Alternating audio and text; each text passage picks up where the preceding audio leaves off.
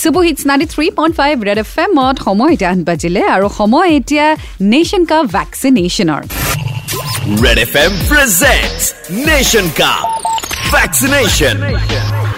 আৰু আজিও মোৰ সৈতে থাকিব এগৰাকী কৰোণা ফ্ৰণ্ট ৱাৰিয়ৰ তেওঁ হৈছে ডক্টৰ মনোজ। তেওঁৰ সৈতে আমি কথা পাতিম। বৰ্তমান তেওঁ ভেকচিন লৈছে। গতিকে এই সম্পৰ্কত তেওঁৰ কি মন্তব্য সেয়া আপোনাক জনাব।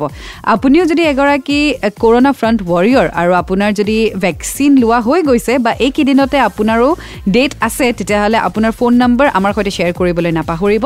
আমি আপোনাক কল কৰিম আৰু আপোনাৰ অভিজ্ঞতা বা আপোনাৰ মন্তব্য ল'বলৈ চেষ্টা কৰিম ইন ৰেড এফ এম য'ত চলি আছে nation cup vaccination ninety three point five Red F M বজাতে ৰহো